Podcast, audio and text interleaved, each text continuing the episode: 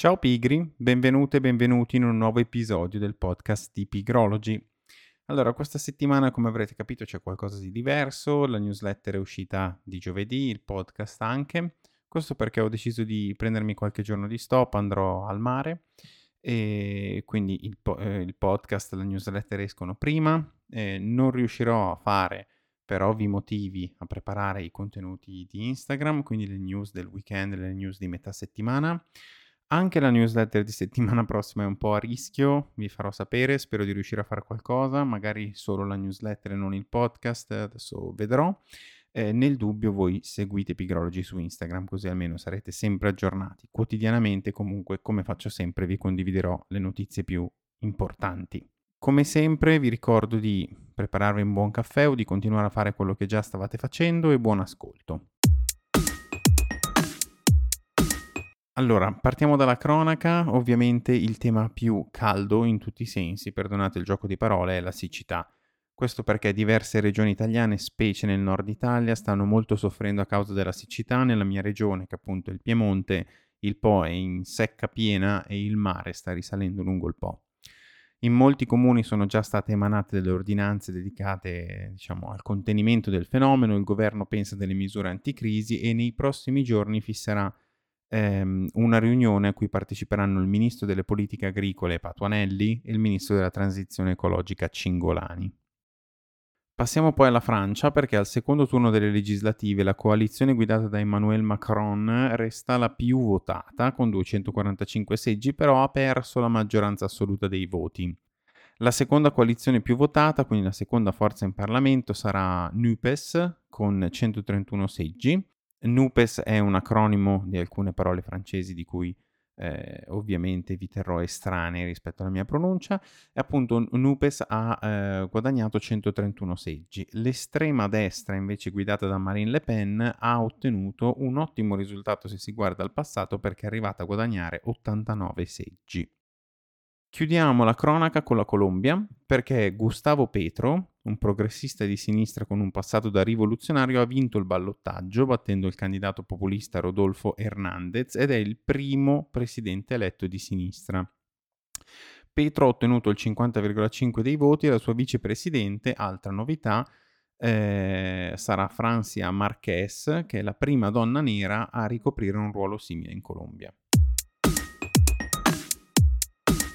Passiamo poi allo sport, c'è tanto basket di cui parlare. Prima a casa nostra perché l'Olimpia Milano ha vinto il campionato italiano di basket eh, battendo in gara 6 una pessima mh, mm, Virtus Bologna, si è proprio giocata male le finals e torna a essere campione d'Italia dopo 4 anni. Quindi Gigi Datome, ehm, Nicolo Melli e compagni possono finalmente festeggiare dopo aver perso le finals l'anno scorso. Spostandoci invece oltre oceano, i Golden State Warriors sono campioni NBA 2021-2022. Eh, nei Golden State Warriors militano Stephen Curry, Draymond Green e Clay Thompson, che è appena rientrato da poco eh, da un infortunio che appunto gli è costato anni di stop.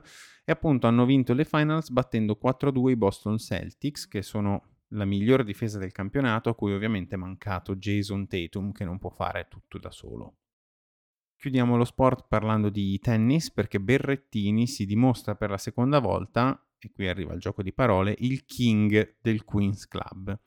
Eh, Matteo Berrettini attualmente si trova alla posizione numero 11 del ranking ATP, ha vinto per il secondo anno di fila appunto l'ATP del Queen's Club come vi dicevo, ha mh, tenuto diciamo un'ottima prestazione contro un tennista serbo, Krajinovic, e ehm, ha vinto appunto il secondo torneo di fila al Queen's Club e il secondo torneo dal rientro eh, dopo l'infortunio e adesso si pensa a Wimbledon dove l'anno scorso è arrivato in finale contro Djokovic e poi aveva perso.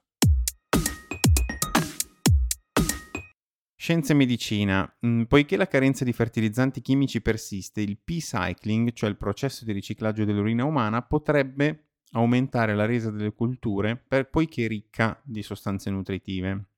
La necessità di trovare fonti alternative per i fertilizzanti è diventata assolutamente urgente poiché la carenza di fertilizzanti chimici dovuta alla guerra in Ucraina minaccia i paesi di tutto il mondo. Un'organizzazione no profit del Vermont, il Rich Earth Institute, lavora da oltre un decennio su opzioni alternative per la gestione dei rifiuti e sta lavorando proprio a questa iniziativa di riciclo dell'urina umana. Alcuni ricercatori dell'Università del Texas hanno sviluppato una sorta di tatuaggio elettronico che può essere comodamente indossato al polso e permette di rilevare la pressione sanguigna con un altissimo livello di precisione. Passaggio rapidissimo sullo spazio, perché non ho una vera e propria news da raccontarvi, ma ho trovato una splendida galleria che è stata pubblicata su Wired di alcune foto strane che sono state scattate su Marte. Quindi mettete in pausa il podcast o finite di ascoltare il podcast, andate nella vostra mail, se non siete iscritti iscrivetevi alla newsletter, oppure cercatela nell'archivio disponibile sul sito web di Pigrology e andate a cliccare sul link perché le foto sono veramente stupende. Passiamo poi alla tecnologia perché Meta sta lanciando un negozio online dove nel metaverso, diciamo, dove gli utenti di Facebook, Instagram e Facebook Messenger possono acquistare dell'abbigliamento digitale per il proprio avatar. Ci sono alcuni marchi famosi che si stanno già lanciando all'interno di questo trend, pensate a Prada e Balenciaga, e, um, I vestiti attualmente disponibili sul, sullo store di Meta includono un completo da motocross, una felpa con il logo dei brand e altri abiti di vario tipo. E l'amministratore delegato di Meta, Mark Zuckerberg, in, con un post su Facebook ha appunto dichiarato che presto si aggiungeranno altri marchi rinomati. Twitter debutta poi con i product drops. Eh, questi product drops appunto consentono ai commercianti di presentare nuovi prodotti e di fornire maggiori dettagli sui prodotti in arrivo in modo, diciamo, nativo all'interno dell'app e cosa più importante, permettono agli acquirenti eh, che sono appunto interessati all'acquisto di un singolo prodotto di impostare un promemoria via Twitter. Infatti gli acquirenti che imposteranno, sceglieranno di eh, ricevere queste notifiche, ehm, verranno avvisati 15 minuti prima e al momento stesso dell'uscita del prodotto, così da riuscire ad accaparrarselo. Chiudiamo poi come sempre con l'angolo nerd. Eh, questo perché è in arrivo la terza stagione di The Umbrella Academy, una serie su Netflix mh, mm, che io personalmente vi consiglio se siete malati di serie TV, ma di sicuro non rientra tra le serie TV eh, più memorabili, però se non sapete cosa guardare andate a guardarla. E all'interno della newsletter vi ho lasciato il link ehm, che riporta un video su YouTube dove i protagonisti della serie fanno una sorta di riassunto di quello che è successo sino ad ora. Poi una notizia bellissima per gli amanti dello studio Ghibli e di Miyazaki, perché mh, mhmm, non credo che Miyazaki abbia bisogno di presentazioni. Eh, grazie alla Keyred, eh, alcuni dei suoi film torneranno al cinema tra luglio e agosto 2022. I film che verranno proiettati sono La città incantata, Principessa Mononoke, Nausicaa della Valle del Vento, Porco Rosso e Il castello errante di Aul.